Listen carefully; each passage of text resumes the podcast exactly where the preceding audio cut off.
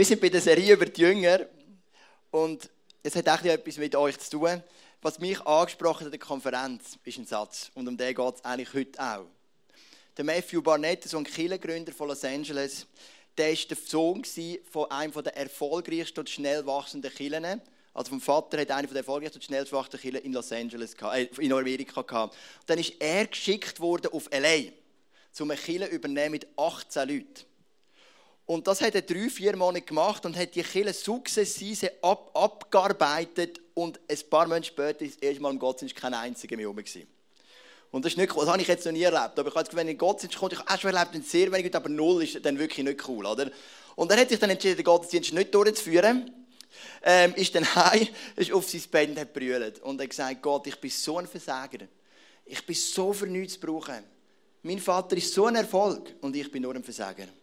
Und dann hat er die Stimme von Gott gehört, die sagt, du bist nicht gerufen, um ein Erfolg zu sein, sondern um ein Segen zu sein.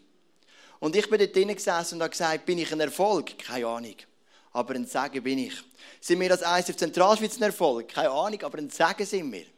Wir haben Bekehrungen gehabt durch den Alpha-Kurs. Wir haben im Februar in der Morning Celebration 10 Leute auf da. Wir haben über 100 Leute auf. In unserer Geschichte sind wir ein Segen auf jeden Fall. Sind wir ein Erfolg? Ich weiß es nicht. Ich weiß, es spielt keine Rolle, weil Erfolg macht Druck. Wenn du musst ein Erfolg sein für Gott, musst du dich immer fragen, was ist meine Berufung, ähm, wie kann ich noch effektiver und effizienter sein. Aber wenn du willst, ein Sagen sein, ist ganz einfach, wir gehen nachher raus, du zahlst mir eine Pizza und schon bist du ein Sagen. Das ist so simpel. Ein Sagen sein nimmt Druck, aber ein Erfolg sein macht Druck. Und heute geht es um einen Jünger, der genau die Geschichte hat. Er hat wollen ein Erfolg sein, aber er ist nie einer geworden aber er ist ein Segen geworden, wo wie eine Basis war für die ganze christliche Geschichte. Und das ist der Abschluss von unserer Serie. Es geht um den Jünger Jakobus.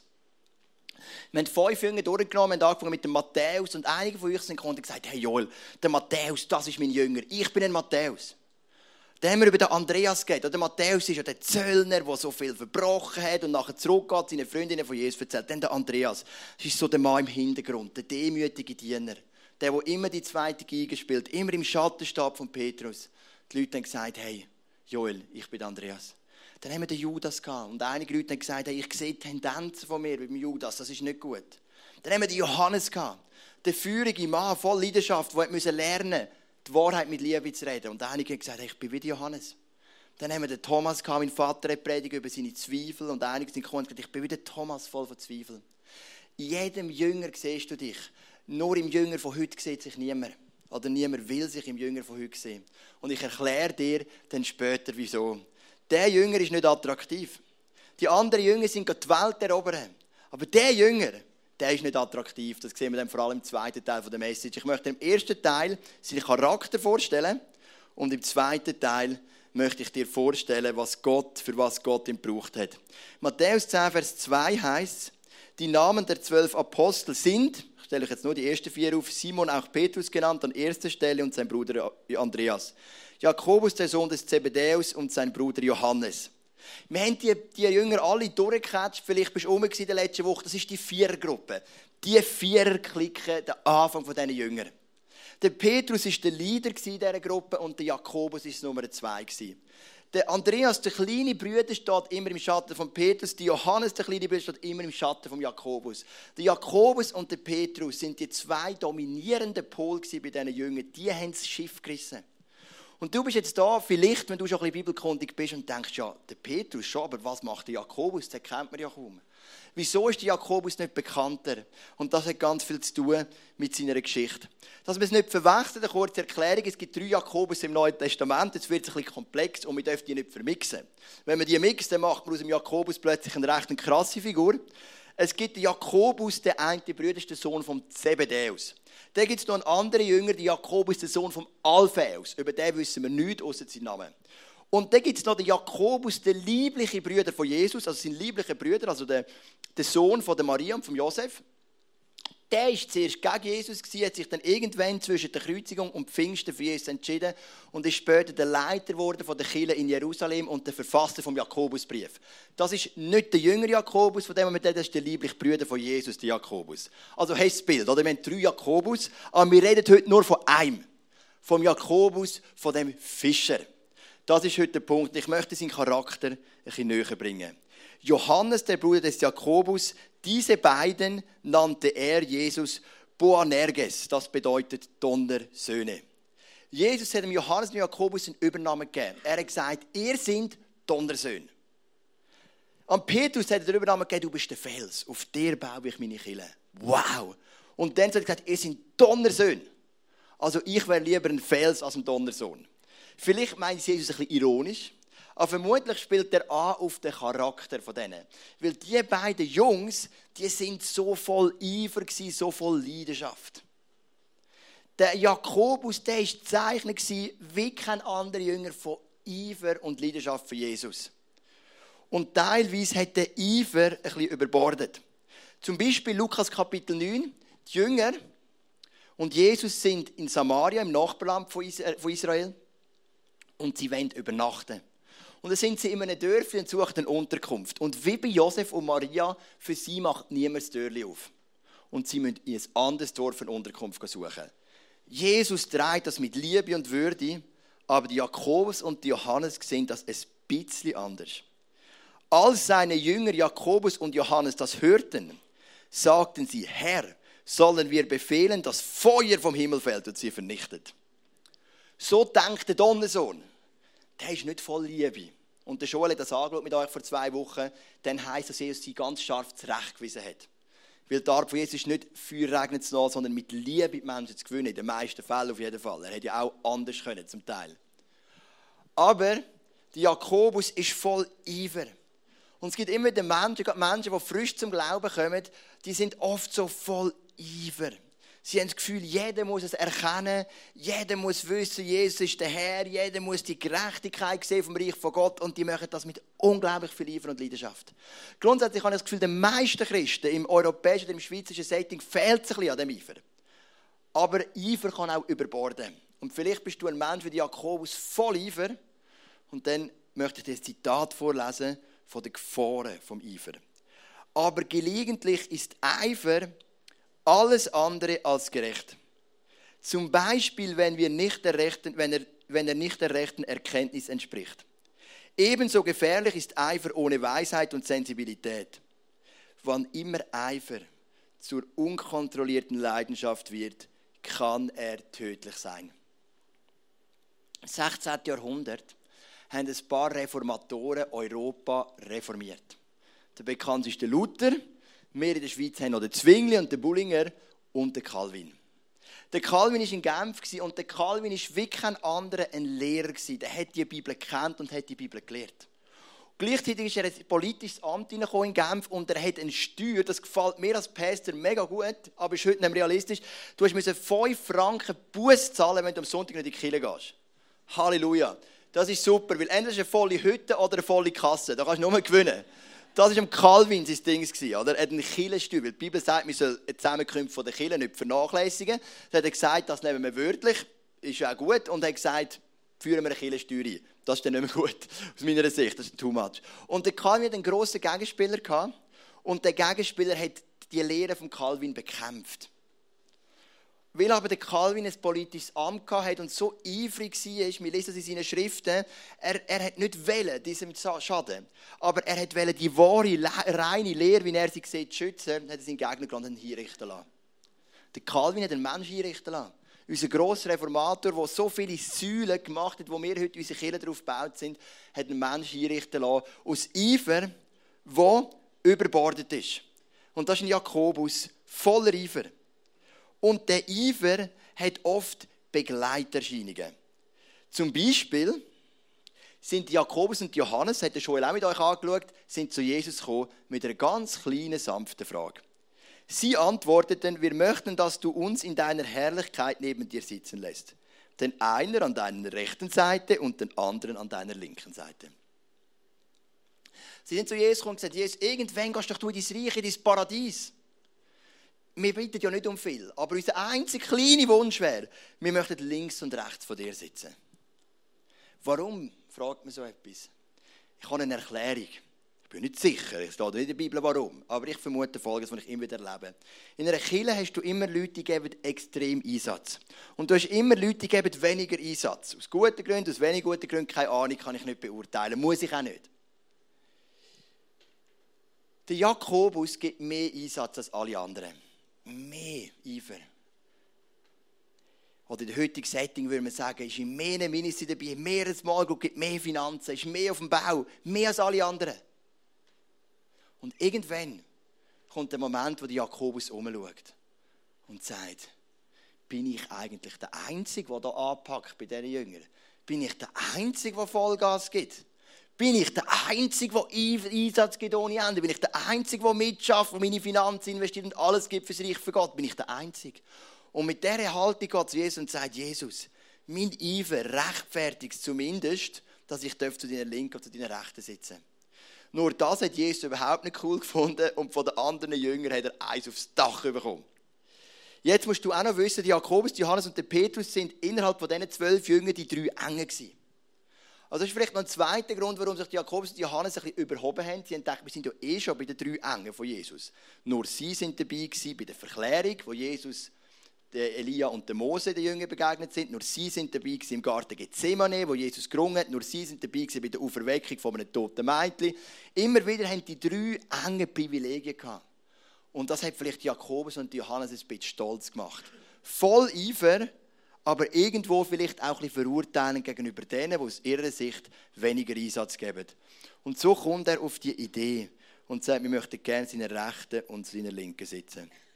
Und jetzt kommt die Wendung im Leben von Jakobus. Weil jetzt gibt es wie eine neue Berufung in sein Leben.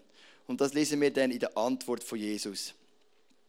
Ihr wisst nicht, was ihr da bittet, entgegnete Jesus könnt ihr den bitteren Kelch trinken, den ich trinken werde, und die Taufe empfangen, mit der ich getauft werden muss. Jakobus hat genug Selbstvertrauen. Das können wir, erklärten sie. Da sagte Jesus zu ihnen, jetzt kommt Berufung für Jakobus, den Kelch, den ich trinke, werdet ihr zwar auch trinken und die Taufe, mit der ich getauft werde, werdet auch ihr empfangen. Was meint Jesus mit dem Kelch? Im Garten Gethsemane kurz vor seinem Tod ist Jesus auf den Knie und sagt zu seinem Vater, ich weiß, was kommt. Und ich bitte dich, lass den Kelch vom Leid an mir vorbeigehen. Wenn es sein Willen ist, ich gehe durch, aber wenn es eine andere Möglichkeit ist, dann lass den Kelch vorbeigehen. Da haben wir das Wort Kelch wieder. Es ist der Kelch vom Leiden. Es ist der Kelch, wo der Glaube dich einen höheren Preis kostet. Und Jesus schaut Jakobus an und sagt, der Kelch, den wirst du trinken. Und Taufe, wo wir die Leute taufen im Februar. Wir haben übrigens schon wieder drei Anmeldungen für die Taufe. Alles Leute zwischen 14 und 20. Wird mega cool. Es wird schon bald der nächste geben. Nur so eine, eine Klammerbemerkung. Ähm, bei der Taufe erklären wir den immer, du gehst in den Tod mit Jesus und du verstehst mit Jesus. Du verstehst, tun wir alle gerne betonen. Du verstehst meint Leben, Freude, Überfluss. Aber der Tod meinst, du stirbst, deine Ziele, deine Visionen, alles leistest du in die Hand von Gott und bist bereit, dein Leben ihm hinzulegen und mit ihm zu sterben. Das ist der Tod von Jesus. Und der Jesus, Jesus betont beim Jakobus den Teil der Taufe, du wirst mit mir sterben. Jesus geht dann, kommt die ganze Geschichte, Tod, Auferstehung, Jesus geht zurück in den Himmel und die ersten Jünger fangen an, Kirche bauen. Vollgas in Jerusalem, die erste Predigt von Petrus, 3000 Leute, die sich taufen lassen. Party ohne Ende der Roshi als Afterparty-DJ im Einsatz ab Pfingsten, oder? Auch so Peng, oder? Party, eine riesige Dynamik in der Kirche. Aber dann passiert folgendes, Apostelgeschichte Kapitel 12, Vers 2. Und jetzt kommt Berufung vom Jakobus. Um diese Zeit begann König Herodes die Gemeinde in Jerusalem zu verfolgen und ging mit Gewalt gegen einige ihrer Mitglieder vor. Jakobus, den Bruder des Johannes, ließ er mit dem Schwert hinrichten. Und das war die Geschichte von Jakobus. Verstehst du, zehn von zwölf Jünger sind in die Welt. Wir haben sie alle gehabt, der Matthäus, der Thomas bis auf Indien, bis auf China, der Andreas bis auf Schottland. Sie haben die Welt revolutioniert, haben predigt, Wunder und Zeichen gesehen, haben Kirchen gebaut, sie haben die ganze Dynamik erlebt vom Reich von Gott. Der Judas ist ausgeschieden aus Eigenverschulden und hat sich erhängt. Aber da ist ein Jünger darunter, seine Berufung ist ganz eine andere. er wird ziemlich gleich mal, vielleicht ein paar Jahre nach der Himmelfahrt von Jesus, wird er genommen und vom Herodes hingerichtet. Und wieso hören wir unsere Serie mit dem Jünger auf? Ja nicht so positiv. Und wir sind ja grundsätzlich sehr gern positiv bei uns. Weil Jakobus ist ein Bild für Hingabe. Jakobus lehrt uns etwas. Jakobus lehrt uns, Gott zu vertrauen, wo immer er durch will mit uns. Manchmal ist eine grosse Berufung voll Erfüllung und Reichtum, Fülle und Gnade und Power. Und manchmal bedeutet für Jesus in den Tod zu gehen. Der Jakobus lehrt uns das. Der Eiferer ist der Erste, der stirbt für Jesus, mit Abstand. Der zweite Jünger ist vielleicht 20 Jahre später ist gestorben. Jakobus erlebt nicht mehr viel von dem ganzen Power, von dem Revival. Was er erlebt, er wird hingerichtet mit dem Schwert. Das ist sein Weg. Ich habe mir überlegt, warum hat denn Jesus in die drei Engen genommen? Hat er nicht gescheiter einen Matthäus, einen Andreas, einen Thomas hineingenommen? Mit denen hätte er noch etwas erreichen können. Wieso die Jakobus? weil es ist ein wichtiger Auftrag war, weil Jakobus ist für die ersten Christen zum Bild geworden. Ich gebe mein Leben für den Jesus an, selbst wenn es den Tod bedeutet. Wo wir Taufe hatten, haben wir ein Lied gesungen auf dieser Bühne und das ist uns allen so eingefahren. Ähm, wir haben gesagt, we have decided to follow Jesus, no turning back. Wir haben uns entschieden, Jesus zu folgen und wir kehren nicht mehr um. Dort, wo er uns einführt. In ein Leben im Überfluss und Reichtum, genau gleich wie in Tod, vom Jakobus beim Herodes. Jetzt macht ihr die Story noch dramatischer, noch unfairer, noch unglaublicher. Weil im Vers 5, nur drei Vers später, passiert Folgendes. Der Herodes nimmt den Petrus, also das heisst, der Herodes hat gefallen, also hat gemerkt, dass der kommt gut an beim Volk, wenn er Leute inhaftiert. Und dann hat Jakobus umgebracht, dann nimmt er den Petrus. Während Petrus nun also streng bewacht im Gefängnis saß, betete die Gemeinde intensiv für ihn zu Gott. In der Nacht vor, dem, vor der der von Herodes geplanten öffentlichen Verurteilung, hätte auch sollen, ähm, geköpft werden, schlief Petrus zwischen zwei Soldaten, mit je einer Kette an sie gefesselt. Und vor der Tür seiner Zelle waren Posten aufgestellt und hielten Wache. Mit einem Mal stand ein Engel des Herrn in der Zelle und helles Licht erfüllte den Raum. Der Engel gab Petrus einen Stoß in die Seite, um ihn zu wecken. Schnell steh auf, sagt er. Im selben Augenblick fielen die Ketten, die Petrus um die Handgelenke trug, zu Boden. Und dann in den nächsten Vers liest jetzt nicht alles vor, wird Petrus befreit, rausgeführt und fährt wieder an weitergehen für Jesus. Jetzt nimmt die Geschichte noch eine dramatischere Wendung. Jetzt wird es richtig gemein. Zwei identische Geschichten, zwei Eiferer für Jesus, die zwei Leader der Apostel werden verhaftet. Zuerst Jakobus, weil er vermutlich noch der größere noch das größere Ärgernis war, musst du mal überlegen, wieso nimmt das erst Jakobus? Weil er so viel Power war, noch mehr wie der Petrus. Und Jesus, Gott lässt es zu, Kopf kürzer. Dann kommt der Petrus und dann kommt der Engel und befreit ihn. Was ist denn da los? Es heisst, bei Petrus die Gemeinde betet, aber vermutlich hat Jakobus genauso betet, nehme ich mal an. Im Jesaja Kapitel 55 steht, dass Gedanken von Gott sind höher als unsere Gedanken und seine Wege sind höher als unsere Wege. Ich kann dir auf das keine Antwort geben. Der Weg von Jakobus war ein paar Jahre mit Eifer und Leidenschaft und dann geköpft. Der Weg von Petrus war zu predigen und zu lehren und umzuziehen und Power für Jesus. Und schlussendlich ist er ja auch, hat er auch ein Bittensendung gehabt, haben wir ja auch gelernt, ist dann gekreuzigt worden. Aber er hat noch viel mehr erlebt von dem Power vom Reich von Gott. Warum? Ich habe keine Ahnung. Aber es lehrt mich zu vertrauen. Es lehrt mich zu entscheiden, will ich mein Leben Jesus geben, ohne Kompromiss. Oder nur dann, wenn es noch raufgeht. Ich habe eine DVD oder eine CD mitgenommen. Auf dieser CD sind Bilder von einem Moment, wo in meinem Leben eine dramatische Wendung gegeben hat. Dramatisch übertrieben, eine Wendung gegeben hat. Ich will nicht übertreiben. Ähm, ich war beim Arzt, ich hatte Schmerzen, ganz stark in meinem ganzen Körper. Und ich bin dann von Arzt zu Arzt vor etwa sechs, sieben Jahren und der hat eine Krankheit diagnostiziert namens Morbus Bechterew. Alle alten Hasen im Eisen haben die Geschichte schon hundertmal gehört, aber dass es immer neue Leute gibt, erzähle ich sie dir auch. Ähm, diese Krankheit ist nicht heilbar, sie führt aber auch nicht zum Tod. Es ist einfach sehr einschränkend, du hast starke Entzündungen in den Sehnen, Verstiefung der Wirbelsäule.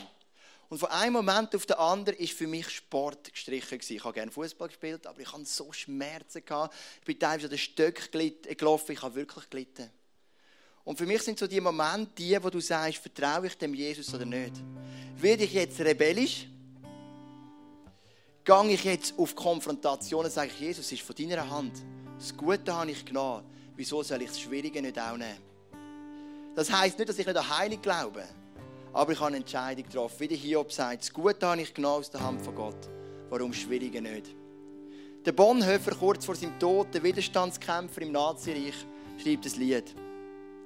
Und immer eine Strafe heisst, und trinke ich auch den bitteren Kelch, den schweren, des Leidsgefühls bis an den höchsten Rand.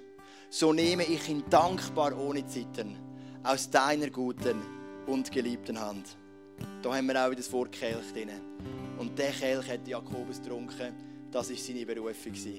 Und darum beenden wir die Serie mit dem Jünger von der Hingabe. Wir haben gesagt, der Matthäus ist der Jünger mit dem Herz für verlorene Menschen. Der Andreas ist der Jünger mit dem Herz zum Dienen. Der Johannes ist der Jünger von der Liebe. Der Thomas ist der Jünger, wo Zweifel umgewandelt werden in Sicherheit. Und der Jakobus ist der Jünger von der Hingabe, wo parat ist, den Kelch zu trinken, selbst wenn es ihm den Tod kostet. Und meine Frage an dich und an mich ist, wie weit geht dein Glaube? Solange du einen guten Job hast, ein Häuschen, eine coole Family, ist dein Glaube cool, weil Gott schenkt dir alles. Aber was ist, wenn etwas zerbricht? Was ist, wenn etwas kaputt geht? Was ist, wenn der Glaube so richtig zäh und schwierig wird? Ist deine Hingabe noch die gleiche? Hast du das Jakobus-Gen in dir, der sagt, wo immer mich der Jesus hinführt, ich bin bei ihm. Bist du parat, Segen zu sein für die Menschen, egal wie hoch der Preis ist? Ich möchte gerne beten und die Serie damit beenden, dass du und ich, wenn du das willst, ein Jakobus-Gen bekommen. Ein Gen von einem Mann, der sagt, ich trinke den Kelch. Das war seine Berufung von Jesus, der gesagt hat, du wirst den Kelch trinken und die Taufe erleben. Und Jakobus sagt, ich kann es. Und er hat es können, hat es gemacht. Und das ist Hingabe ohne Ende, das ist Vertrauen pur, das ist Liebe pur, da kann man gar nichts mehr dazu sagen. Und wenn du da bist und du sagst, ich bin dabei, ich möchte das Jakobus gehen, dann möchte ich für dich beten. Und wenn du sagst, das ist für mich ist auch okay. Ich bete heute genau für die Menschen, die sagen, das Jakobus gehen, das möchte ich. Vater im Himmel, ich danke dir für die ganze Serie. Ich danke dir für die sechs Jünger. Jeder mit seiner Färbung, jeder mit seinem Charakter. Und Jesus, der Jakobus, lernt uns Hingabe. Und zwar bedingungslos. Hingabe, die nicht dort endet, solange das Segen und der Überfluss da ist, sondern Hingabe, die gar nicht endet, die eben bedingungslos ist, die unendlich ist. Und Jesus, ich bitte dich für mich, gib mir die Hingabe. Die Hingabe, die wirklich reine, echte Hingabe ist, Jesus. Wo deinen Weg akzeptiert, wo auch immer er hergeht, hingeht. Von der Vers, Jesaja 55, glaubt, dass deine Gedanken höher sind als unsere Gedanken und deine Wege höher als unsere Wege. Von glaubt, es ist okay, wenn du mich aus dem Gefängnis befreist, wie der Petrus, aber es ist auch okay, wenn nicht. Weil es ist dein Weg, Jesus. Jesus Jakob ist ein Jünger, der niemand will sein. Im Gegensatz zu den anderen, die vielleicht viele sein wollen. Aber Jesus Jakobus lernt uns vertrauen, zu glauben und uns hinzugeben. Und ich bitte dich, dass wir das mitnehmen die nächste Woche. In Big Celebration, wenn wir den Heiligen Geist einladen dass wir uns öffnen mit dem Herz von Jakobus, mit dem Jakobus gehen, mit Jakobus hingehen, mit dem Jakobus Eifer und mit der Jakobus Leidenschaft. Amen.